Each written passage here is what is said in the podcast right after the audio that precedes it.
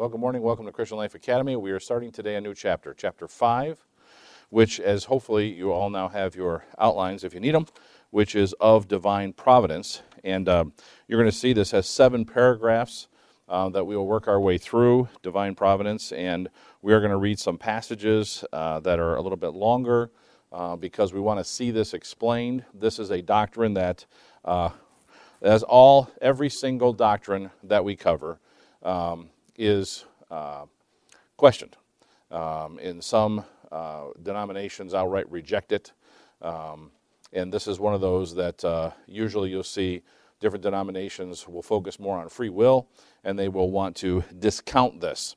And uh, so that obviously becomes a problem, particularly for people who believe uh, that God is sovereign.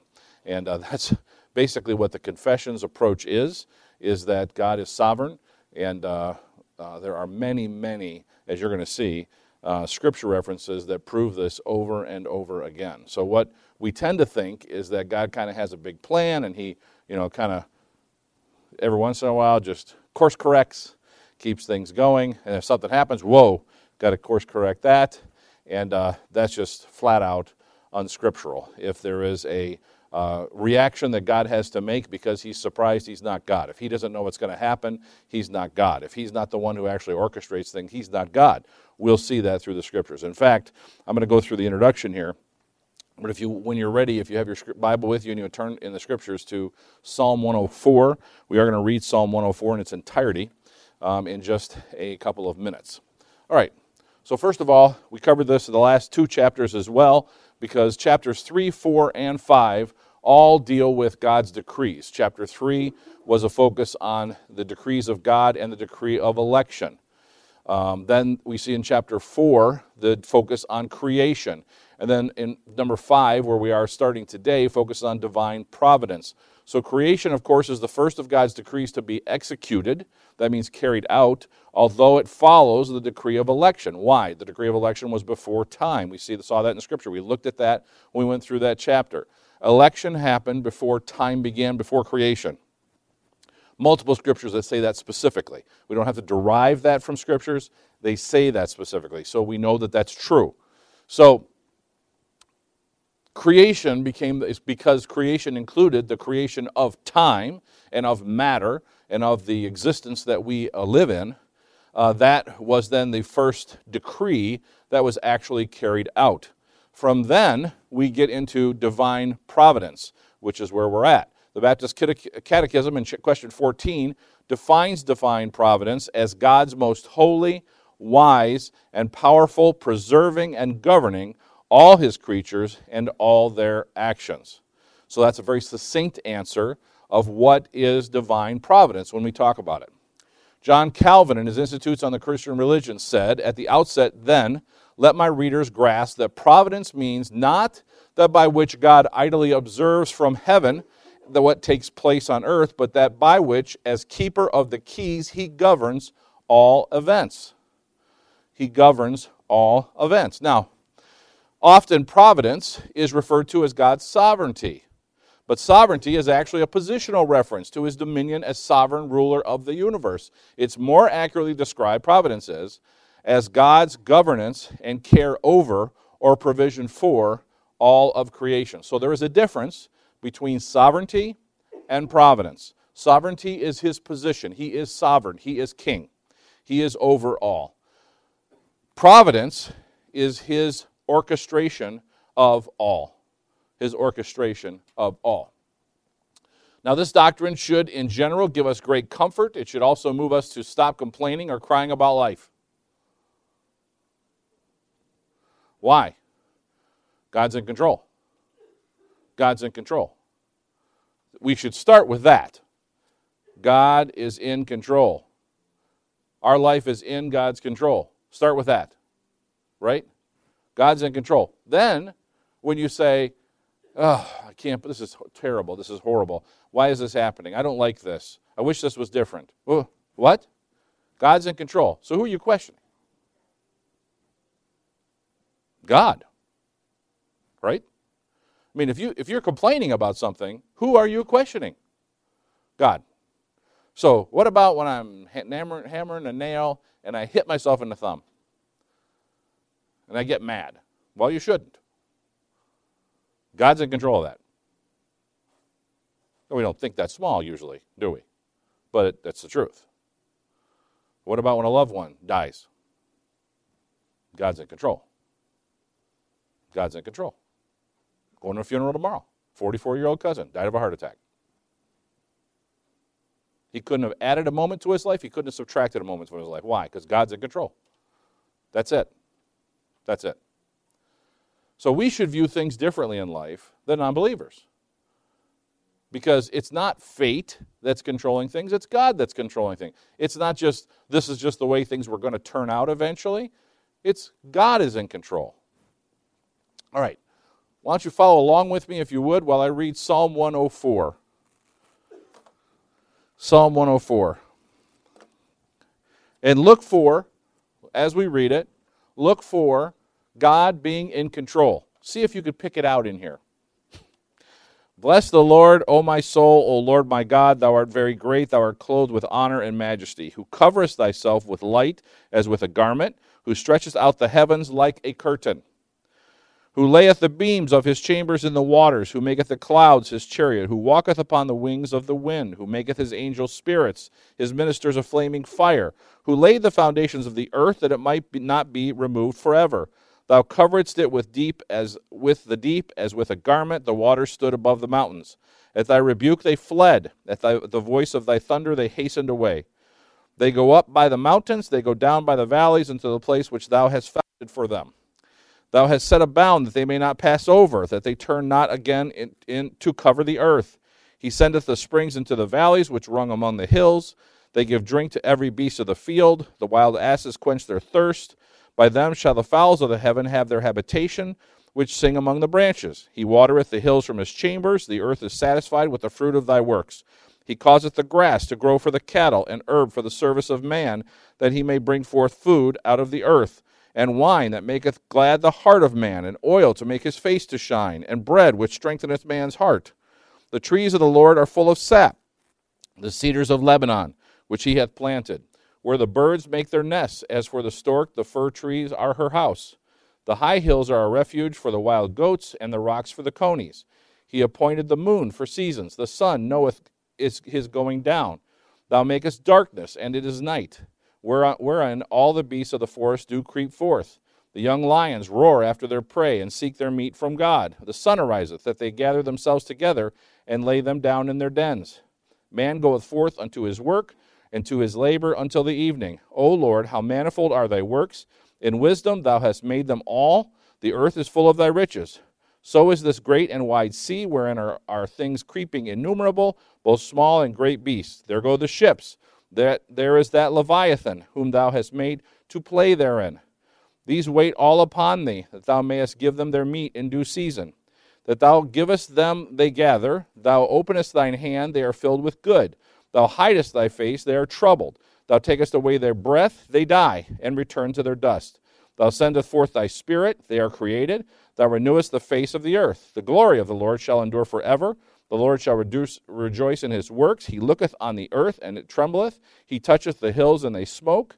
I will sing unto the Lord as long as I live. I will praise. I will sing praise to my God while I have my being. My meditation of him shall be sweet. I will be glad in the Lord. Let the sinners be consumed out of the earth, and let the wicked be no more. Bless thou the Lord, O my soul. Praise ye the Lord. Now that's quite a passage if you realize, first of all, that, you know, I'm sure you do, that it is primarily talks about creation. You can see the first part of Psalm of this Psalm 104 talks about creation, and then it moves into some uh, explanation of how things are actually operating. But you'll notice at every place through this, over and over again, God is directly causing what happens. How do all of these various creatures get their food? How do they get uh, the meat for the lions? How did they get the everything that is provided for them is directly in this psalm explained that it's provided by God. It does not just happening, they don't just stumble upon it. God gives it to them. In fact, it goes on further to say that when he chooses, they die. He holds the takes the breath from them, they die. If he looks on them, the, things are good. If he turns his face from them, things fall apart. If he wants a volcano to erupt, a volcano erupts, smoking in the mountains. All of these things God directly controls. That's what Psalm 104 is saying. Just a little bit of a tidbit, big picture for us to get into this in a little smaller way. All right. Paragraph 1 God, the good creator of all things, his infinite, in his infinite power and wisdom, he does uphold, direct, dispose, and govern all creatures and things. From the greatest even to the least, by his most wise and holy providence, to the end for, for the which they are, were created, according unto his infallible foreknowledge, and the free and immutable counsel of his own will, to the praise of the glory of his wisdom, power, justice, infinite goodness, and mercy. Now that sounds pretty straightforward and pretty basic. There's a lot of a lot of that's kind of like a really really long run-on sentence. But the point is is that this is pretty succinct about what God's providence means. You just don't see it as much when you see it in this big picture here. So we're going to break it down. So, first of all, we're going to talk about who is the author of providence. Well, paragraph one begins with God, the good creator of all things. So, who is the author of divine providence? Only one who is divine, which is God. God. God is good. Notice it's God, the good creator. His plan is good. The way he orders it is good. We can't somehow say because God causes things to go the way that they do, and we don't think it's a good idea, that God therefore is not good. Man, I could think of, I got 100 ideas popping in my head right now for examples. The war with Israel and Hamas. God is good. President Joe Biden. God is good. Governor Gretchen Whitmer. God is good. Now, why am I saying those things? Because I know some of you don't like those things. All right. They don't like those things. Donald Trump. God is good. God is good, regardless of what we think of what his plan is. do you, do you think, even though they knew the scripture in some fashion, at least, and then he told them over and over again that the disciples weren't shocked that he was crucified? They were. They wanted to go fight. And then they couldn't believe this was happening. They were afraid. Peter denied Christ. Why? He was afraid. He was afraid. You think that they didn't think at that time, this is how could this happen? This is terrible? Or those who didn't know, newly converted. They're following Christ. Now they see dies on the cross. You think they didn't call out to God and ask, Why, God? Why is this happening? How could you let this happen? Hmm. That's Christ. We do the same thing with so many insignificant things. It's unbelievable. Why did you let me get a flat tire? God, I had to be someplace.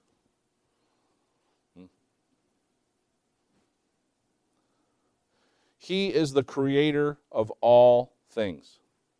As creator, it's within his authority, completely within his authority, to determine what he orders in his creation. Does God have the right to control everything? Of course he does. He is creator. He did not set up man to be equal with God. We are still his creation. We are not at his level. We are adopted as children, but that is children not equal with God. Not equal. Genesis 1 1 and 31. In the beginning, God created the heaven and the earth. And then in 31, and God saw everything that he had made, and behold, it was very good. In the evening and the morning were the sixth day. So God called all of creation very good. Acts 17 24.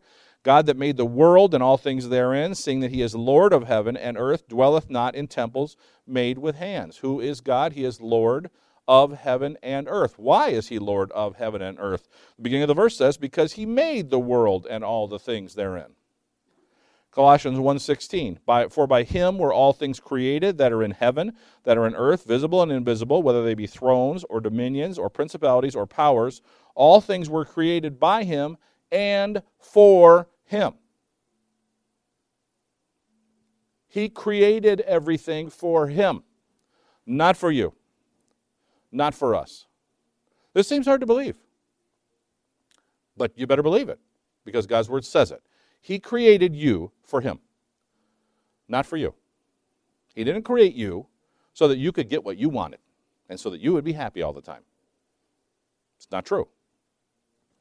Colossians 1:16 counters that directly. Romans 8:28 and we know that all things work together for good to them that love God, to them who are called according to his purpose. His purpose.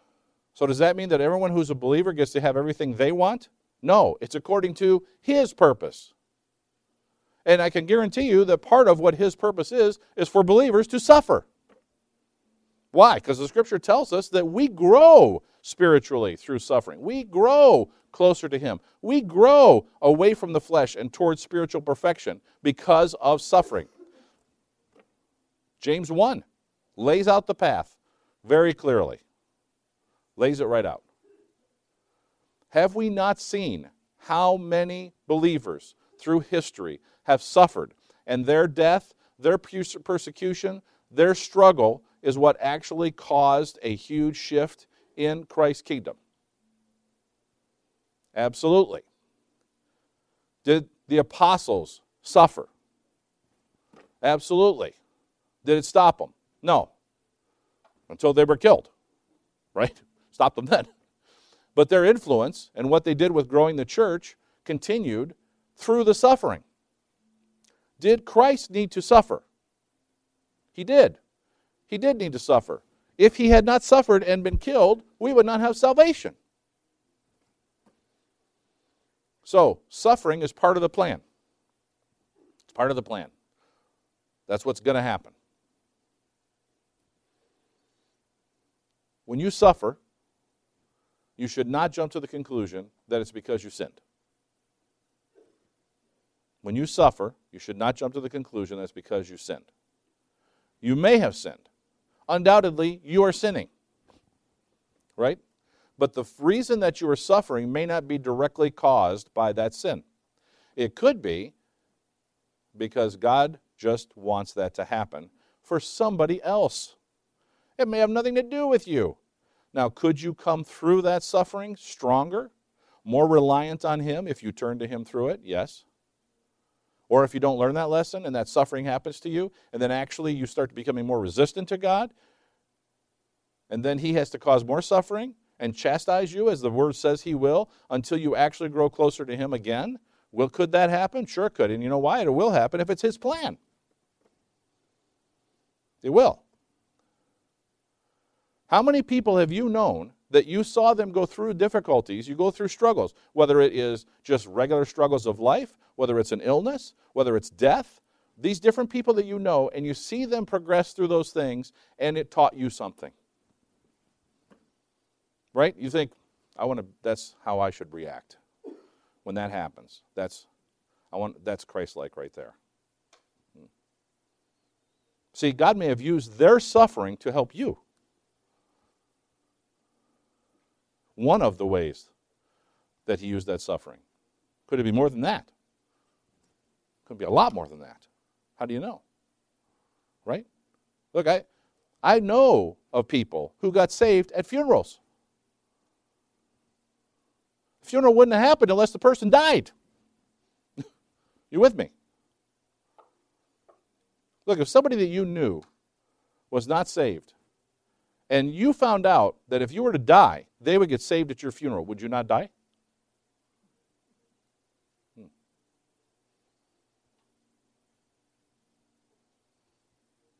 We're not in control. He is. We shouldn't be questioning the suffering. It's His will. And it's going to be carried out according to His purpose, not ours, His. Now, the difficulty is, is that we don't know His purpose. We can see big picture. in the scripture, right? We see big picture. But our individual lives, we don't know. We think. We think maybe this is what God wants to have happen. And then, is there anything in life that you can say has gone exactly how you thought it would go if it's a big thing in life? Almost nothing goes exactly how you think it could go. Almost everything goes a different way than you think it would go. And sometimes you know the reason why, and it was better than what you thought. And sometimes you don't know the reason why. True? Difficult, but true.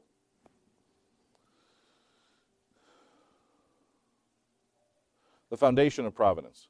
Well,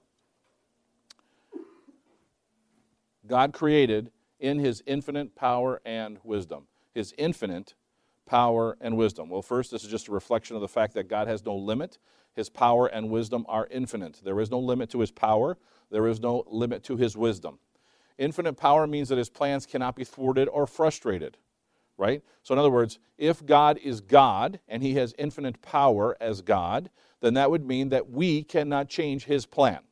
We can't thwart his plan. We can't stop his plan from happening. Why? He's God. If we could stop that from happening, he's not God. It's pretty much that simple. God's providence flows from his power and wisdom and are due to his unchanging characteristics. They also reflect his holiness. That means God's providence is holy. If God is the very definition of holy, which the scripture tells us over and over he is holy, if God is the definition of holy, then his plan is holy. But what about Attila the Hun, Saddam Hussein, Adolf Hitler, Jeffrey Dahmer, you name it? Bad guys. It's God's plan. And it's his holy plan. And it's his wise plan. Why did he want it to be carried out that way? We don't know. We can guess. We could surmise. We could say we think. We don't know. Why did Rome conquer most of the civilized world in its time? Not all, but most. Why? Well, one reason that we believe why is because Rome, by establishing trade routes and roads, actually set up for the gospel to be sent around the known world at the time easily. No Rome, no roads.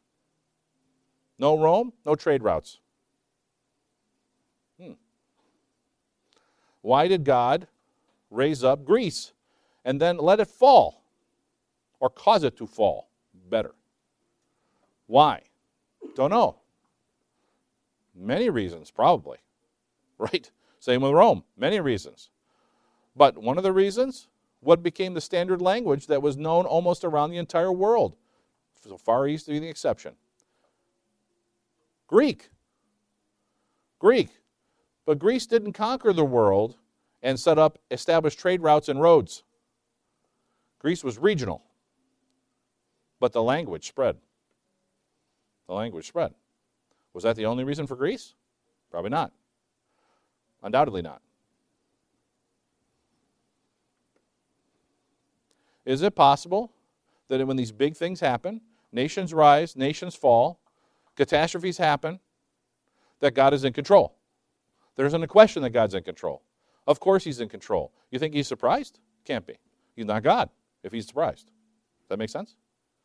He's not surprised. He's not surprised. He knows. Let's keep going.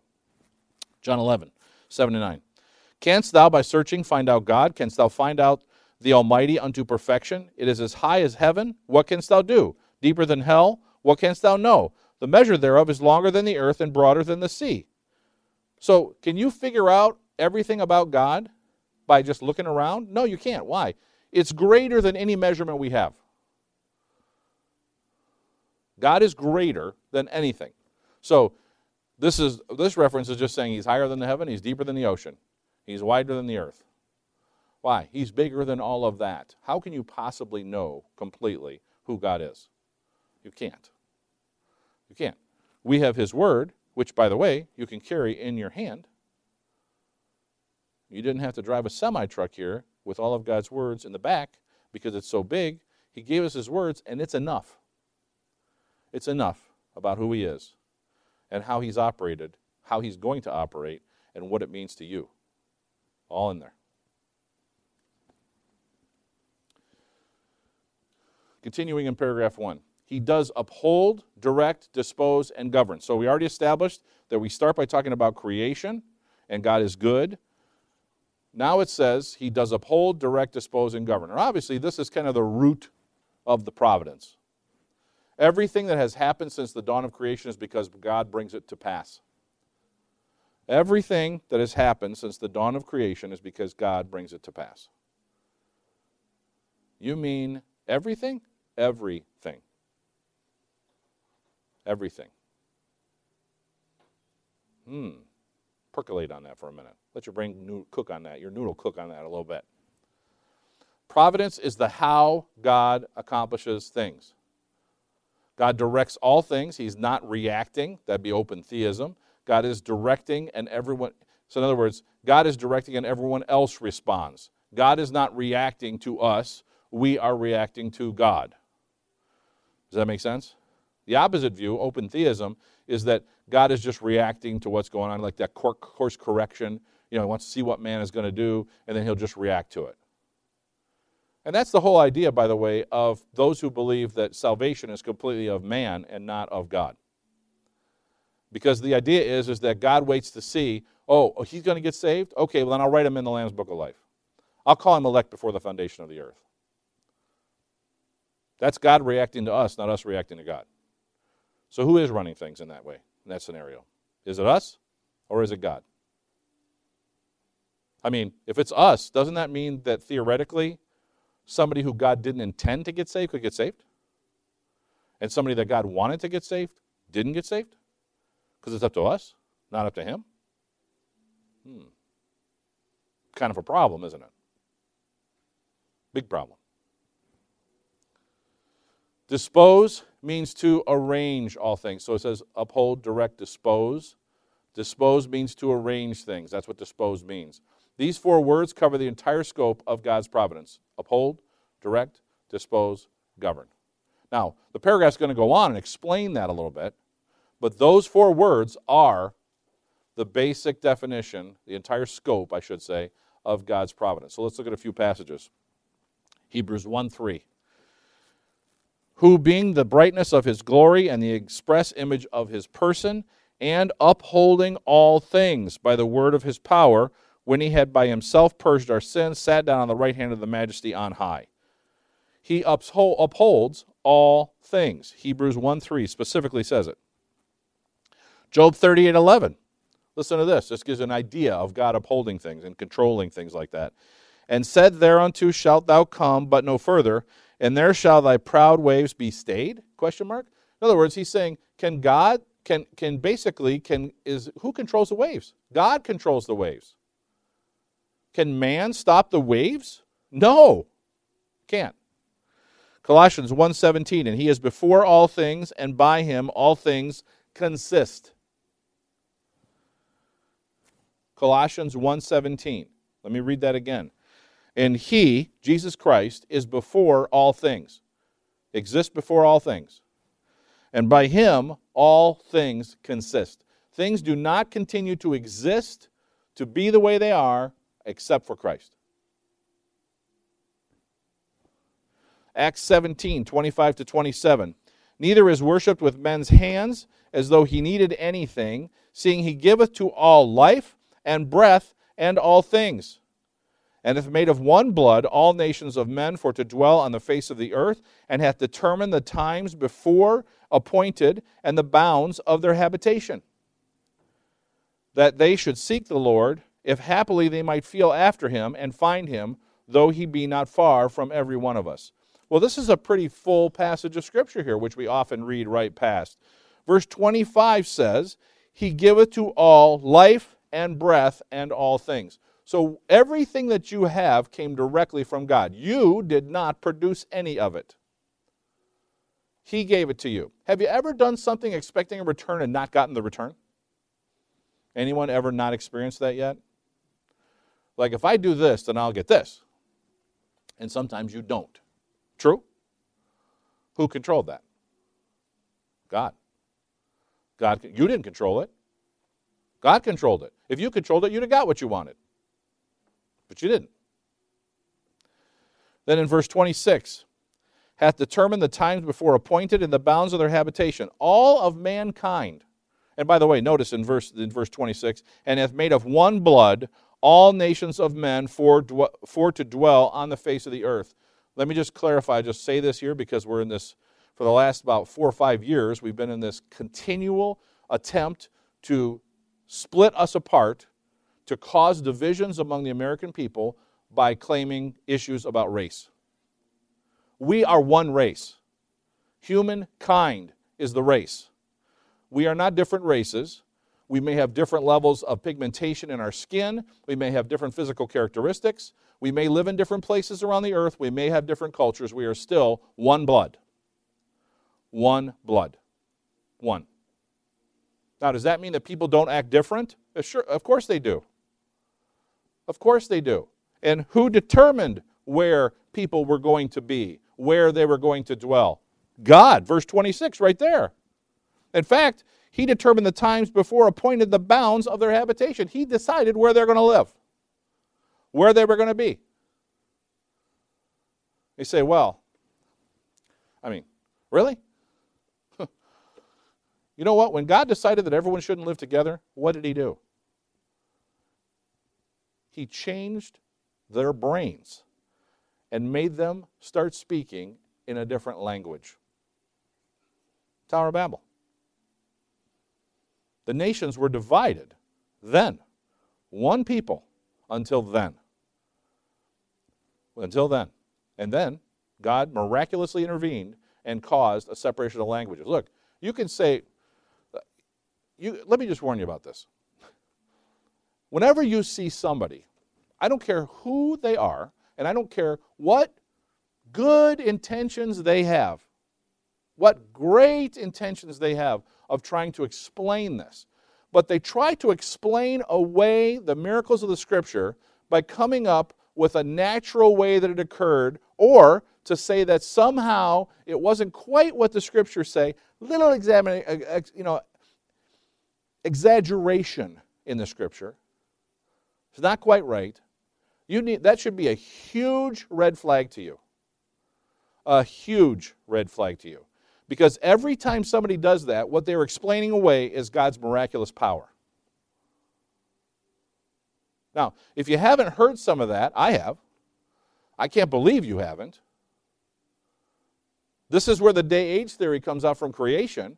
Oh, well, God didn't actually create everything in six days, He used evolution to cause everything to come into existence. So when the Bible says the evening and the morning were the first day, it meant the evening and the morning were the first million years or 100 million years. Because, by the way, that's how it works out. They can't explain it away in six days or 6,000 years or anything else. It has to be a longer time than that. You need to realize that that person is coming up with an excuse to make God not God. They're coming up with an excuse to make God not God. So, Tower of Babel. No explanation for that. There's no explanation for how these people suddenly spoke a different language and separated themselves. It's miraculous. Raining fire as hail from heaven in the plagues of Egypt. I've heard that explained. Well, there was a volcano off an island of Italy. Never ever in recorded history is there volcanoes that have caused fire to transport a thousand miles. Can't happen. Cannot happen. How about the water turning to blood? Well, it was another eruption. And that caused this ash and rocks molten rocks from a volcano to get into the water, and that turned the water so it looked like red. Well, first of all, the scripture says that it was blood. And it was also in their pots. Kind of hard to explain that one away, isn't it? See, when someone tries to explain away God, that's exactly what they're actually attending, is to explain away God. Now, like I said, they could be, you know, oh, we found this out. Where, you know, oh, we realized that no, they didn't mean the Red Sea. It was the Reed Sea. And what happened is their chariots got stuck. They got stuck in the mud. Have you heard that one? Yeah, they, they crossed in the Reed Sea, which is another place, the Reed Sea. And it's shallow, it's a marsh. And they got stuck. That's what happened. Oh, that's interesting. So, what about the fact that the scripture says that the waves were parted? That they walked on dry ground. They gathered rocks as they went on the dry ground. And then when the Pharaoh's chariots went into the water, they were covered with the water. Their wheels weren't stuck in the mud, they were buried under the walls of water. Now, that, by the way, that Reed Sea theory, you hardly hear it at all anymore. Why? Well, because there has been Christian archaeological digs. It's called still called a dig. It's weird, but still called a dig under the Red Sea where they found many, many chariots that are Egyptian in the middle of the Red Sea. Can't explain it. They don't have an explanation. Did they fall off of ships that were on the Red Sea? Maybe. Or maybe they were covered with walls of water at the parting of the Red Sea. So they don't talk about the Reed Sea theory very much anymore. There's kind of some evidence that maybe that wasn't where it was. But you see what I'm saying, right? So let's be really careful. Because when we read a passage like this and we see what it says, we can't think that somehow, well, maybe it doesn't quite mean that. Maybe it doesn't quite mean that he is in control of all things. Maybe it doesn't quite mean that he actually is the one who dictates the course of human events. Now, the confession actually addresses what I just said. Kind of like I steal my own thunder all the time. But it is going to address it subsequently, shortly here. I don't know if we'll get to it today or next week, but you're going to see that we're going to talk about what methods God uses to enact his providence. Sometimes it's direct or supernatural intervention. Tower of Babel. Right? Sometimes it's not. Sometimes it's because he has established things happening so that they will just go that way. Do you see what I'm saying? All right. Psalm 16, verses 1 and 9. The preparations of the heart in man, and the answer of the tongue is from the Lord. A man's heart deviseth his ways, but the Lord directeth, directeth his steps. Who is the one that directs man's ways? God. God. Daniel 2 20 and 21. Daniel answered and said, Blessed be the name of God forever and ever, for wisdom and might are his. And he changeth the times and the seasons, he removeth kings, and setteth up kings. He giveth wisdom unto the wise, and knowledge to them that know understanding. Do the people gain wisdom of themselves? No, God gives it to them. Does the king put himself in power? As even though he thinks he did, the scriptures are very clear no, he did not. God did. God did. And by the way, if we don't recognize that that's the case, you're going to get very depressed every time there's an election because it's not going to turn out the way you wanted it. Well, how do you know? Does it ever turn out the way you want it? Is it ever the right people in the right places exactly how you want it? No, it's not. It never is. For anyone. Why? Because you've devised in your own mind how you would like it to be. But God controls the outcome. It's just that simple. God controls it. We don't. So what do we do? Accept it. Accept it. You know, I, you can't help it here, you know, all the time. Things are getting so bad. I don't know what's going to happen. Things are getting so bad. I'm glad I'm not going to be around too much longer. Things are getting so bad. I'm not sure I should have kids, bring them into this world. I've heard all these things. Have you? Have you heard believers talk like that? I have. I've heard unbelievers talk like that. Yeah. You know what? I remember hearing that when I was in my teenage years. And that was a long time ago. Oh man, things are going so badly. Look what happened in Vietnam. Look what happened with the presidency. We had a president resign. Oh man, this is something else. Now Jimmy Carter's in office. Look at this thing going on. The economy is going terrible. We can't get gas anymore. This is it. The Lord's coming back. He didn't come back. It was almost 50 years ago. 50 years ago. What did the apostles do at the Mount of Olives? What did they do? They sat there waiting. They waited until what happened? Anybody remember? You know, only one place in Scripture tells Christ ascended from the same place he's going to return, Mount of Olives. But here's my question for you What got the apostles up and moving? You remember? An angel. An angel had to appear to them literally and tell them, What are you sitting around here? Go do as he said. Paraphrase, but that's what he said. Go do what he told you to do. They thought Christ was going to return. This is going to be, he's going to go, don't know how long. He's going to come back. Let's just hang out here. We'll watch it. you know what? They thought it was going to happen then. Do you think during the times of all these major problems in history that they didn't think that maybe the time is near? I'm sure they did. Remember I talked about the Antonine plague some time ago that happened in the early church, 300 AD? What happened, or 200 AD? What happened to the church? How many people died? What percentage of the population in the world died? You think they didn't think that could happen? How about the Black Plague? How about Islam when it was spreading into Europe, overtaking countries? Think they didn't think it could be the end of the world? Here, here it is. This is it. How about World War One? How about World War Two? This is the end. Here we go. How about the Cold War with Russia? And then it starts heating up in the 60s. Right? Well, guess what? We're still here. We're still here. And are things going the way we'd like them to go? Is there anybody that can say, yes, things are going the way you'd like it to go? No, there's not. Everything's not going the way you'd like it to go. You'd like to see things go differently. But God is still on the throne. He's still in charge, and He still has a plan. And it may be that He's not coming back for a thousand years.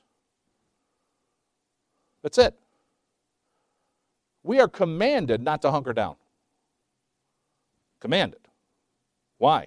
Because we're commanded to do all these things that involves you not being hunkered down.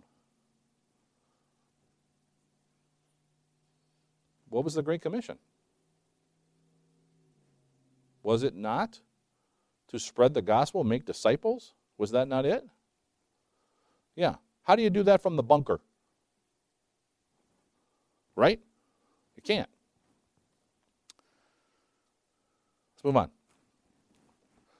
So, he upholds, directs, disposes, and governs what? All creatures and things, from the greatest even to the least. So he controls all things. Providential control extends to all creatures and things that's living and non living. There are no parts of creation that's outside his control, behind his grease. God is in the details, not the devil. You heard the phrase? The devil's in the details?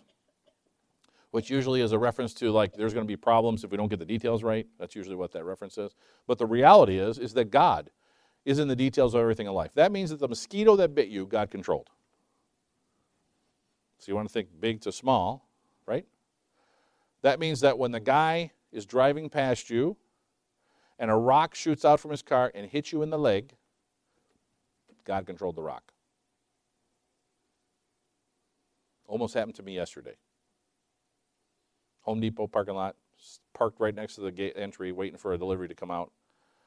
And I was standing there, and this guy with a trailer pulled past, and a rock this big shot out from his trailer, from the tires, and hit a sign that was right next to me, broke the sign. Could have been me. I was right there. And he, he didn't do anything wrong. Clearly, it was a rock that was stuck in his tire. There was nothing in the trailer. God's in control of the rock. And it could have hit me. And God was still in control of the rock.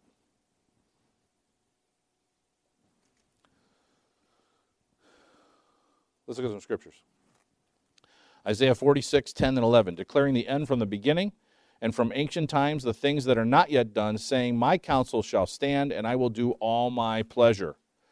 Calling a ravenous bird from the east, the man that executeth my counsel from a far country, Yea, I have spoken it, I will also bring it to pass. I have purposed it, I will also do it. God has decided what's going to happen, and He will cause it to happen. He does not say, and man will do it. He says, I will do it. Psalm 135, 6. Whatsoever the Lord pleased, that he did, did he in heaven and in earth and in the seas and in all the deep places. Where is it that God doesn't do as he pleases? Nowhere. He does what he pleases everywhere. Matthew 10, 29 to 31. Are not two sparrows sold for a farthing, and one of them shall not fall on the ground without your Father?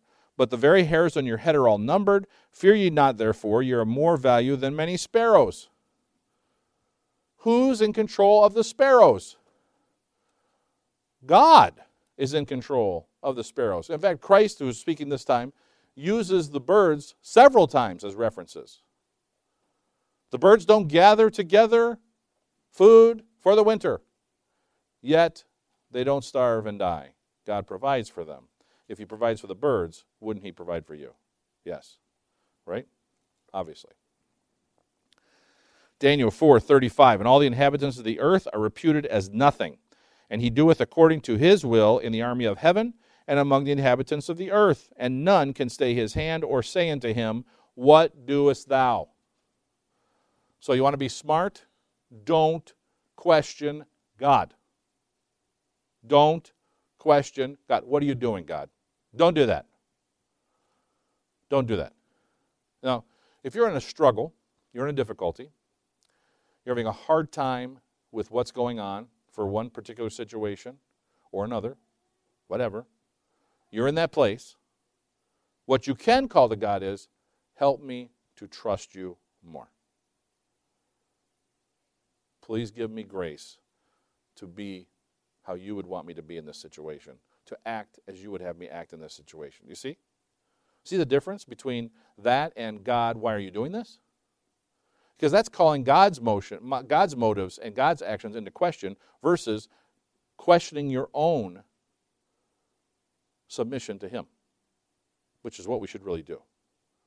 That's where we should be. We should be just questioning our own submission to him if we are resisting or upset about what he's doing. Matthew 6, 25 and 26. Therefore I say unto you, take no thought for your life, what ye shall eat, or what ye shall drink, nor yet for your body what ye shall put on. Is not the life more than the meat, and the body more than the raiment? Behold the fowls of the air, for they sow not, neither do they reap, nor gather into barns, yet your heavenly Father feedeth them. Are ye not much better than they? Okay, so there's the passage I was referring to right there. So you see what he's saying. Why are you worried about what you're going to have God taking care of you? He takes care of the birds. Aren't you worth more to him than the birds? Of course. Of course. Proverbs 21 1. The king's heart is in the hand of the Lord. As the rivers of water, he turneth it whithersoever he will. The king's heart is in the hand of the Lord. He turns it however he will. Do you ever see a president, a king, a governor, a somebody who all of a sudden does something that's like out of character for them. You're like, where'd that come from? I agree with that one. right? That kind of thing, right? Or somebody you do agree with most of the time, and you're like, where did that come from? Where are they doing that? Doesn't that happen? Who is controlling the king? God. God. Has God taken kings out of power? Yeah. He definitely has. Sometimes it's through normal processes like elections. Other times it's through assassinations. Other times it's through death in office. Other times it's through resignation and embarrassment. Do you think God cannot control this? I mean, you may not like the governor, the president, your representative, your senators, or whatever. Is God in control or not? And and if we accept then that he is in control, then why are we upset over what's happening? Like, why is it even, I understand why people get upset over things, but why does it bother us believers? Because we know that God's in control. We know that He is the one who's actually controlling how things are occurring. You know, I don't know, I don't know why believers have a hard time with this, but it's like somehow they forget the fact that we are not living in the new heaven and new earth. Christ is not physically sitting on the throne here, ruling over us so that nobody does anything wrong. We're still in the fallen world. We're still in the, fall, the same fallen world that crucified Christ. That's where we live. We're still there. Things are not going to go well here. They're not going to go well. And when you do see something go well, praise God. You should praise Him for that because most of the time it doesn't. Does it? I can tell you, like at work, we're pleasantly surprised when something goes really well the first time. Because it's like there's always something that goes on. There's always a problem. There's always something that, you know, somebody throws a monkey wrench into the world. Oh, yeah, I changed my mind. I want to do it this way now. And something like that. It always happens, like regularly. So when we get something that goes like Okay, do this. We go do this. It works perfect the first time. It's easy. It's like, wow, that was great. We're like surprised because it went really well. This is the way it is here. We're in the fallen world. We can't expect that everything is going to go how it would if there was no sin. Does that make sense? We, we are still in a world with sin. Things are still not going to go bad, are still going to go bad. They're not going to go good. The curse was man is going to work by the sweat of his brow. The ground would yield thistles and thorns. Did he want to grow thistles and thorns? No. So it's going to be a challenge. It's going to be hard. It's not going to go well. There's going to be difficulties. Do you think the curse on a woman was just that it's going to be painful when she actually has a child? And that's where it ended? Is there any woman here who's had children who believes that from the moment of birth until they were adults, there was never a problem. there was a problem within the first year. There was a problem within the first couple of weeks, probably. Maybe they weren't in control the first couple of weeks, but after that, sometime, there was a point where you saw the first time that they actually did something that was sinful in their own will. You observed this as a mother and as a father. You observe these things, right? They're sinners. They're little sinners, but they're sinners. And then how does that progress from there? Do they get perfect then? Nope. No. See, the pain of childbirth lasts beyond the birthing, doesn't it? And do you think that that only extends to the mother? So, super easy for the guys, never had a problem dealing with your kids. But the women, they're the ones that have all the problems dealing with it. No problem for us. That's great for us. No, you'll have problems too. And for the woman, does that mean that all the work that she does she didn't, she didn't have any problems. Everything went smooth. It wasn't by the sweat of her brow. Her work didn't sometimes yield bad results. I must be joking, right? Yeah. Because everyone knows that life is a struggle, isn't it? Because we're in a sinful world. We should not expect that everything is going to go perfectly. God is controlling what's happening, but the struggle is part of it. It's part of what He has decided will happen. Should we trust Him? We should. What if, passage right here, what if the king does something that's not very godly? Does that mean God's not in control anymore? It cannot mean that, can it? Because He's not God. If God is God, then clearly He controls our political leaders. He controls your children. He controls your lives. He controls all those things. He controls if the ground yields forth weeds or beautiful tomatoes. God is in control. He's in control. Does that mean that we should just be happy when it goes good and unhappy when it goes bad? No, it's quite the opposite, isn't it? We should be content. That's the truth. And we should praise God. That's the truth. That's what we have to work with, and that's what we have to struggle with, is to be more like that. That's where we'll end for today. Let's close in a word of prayer.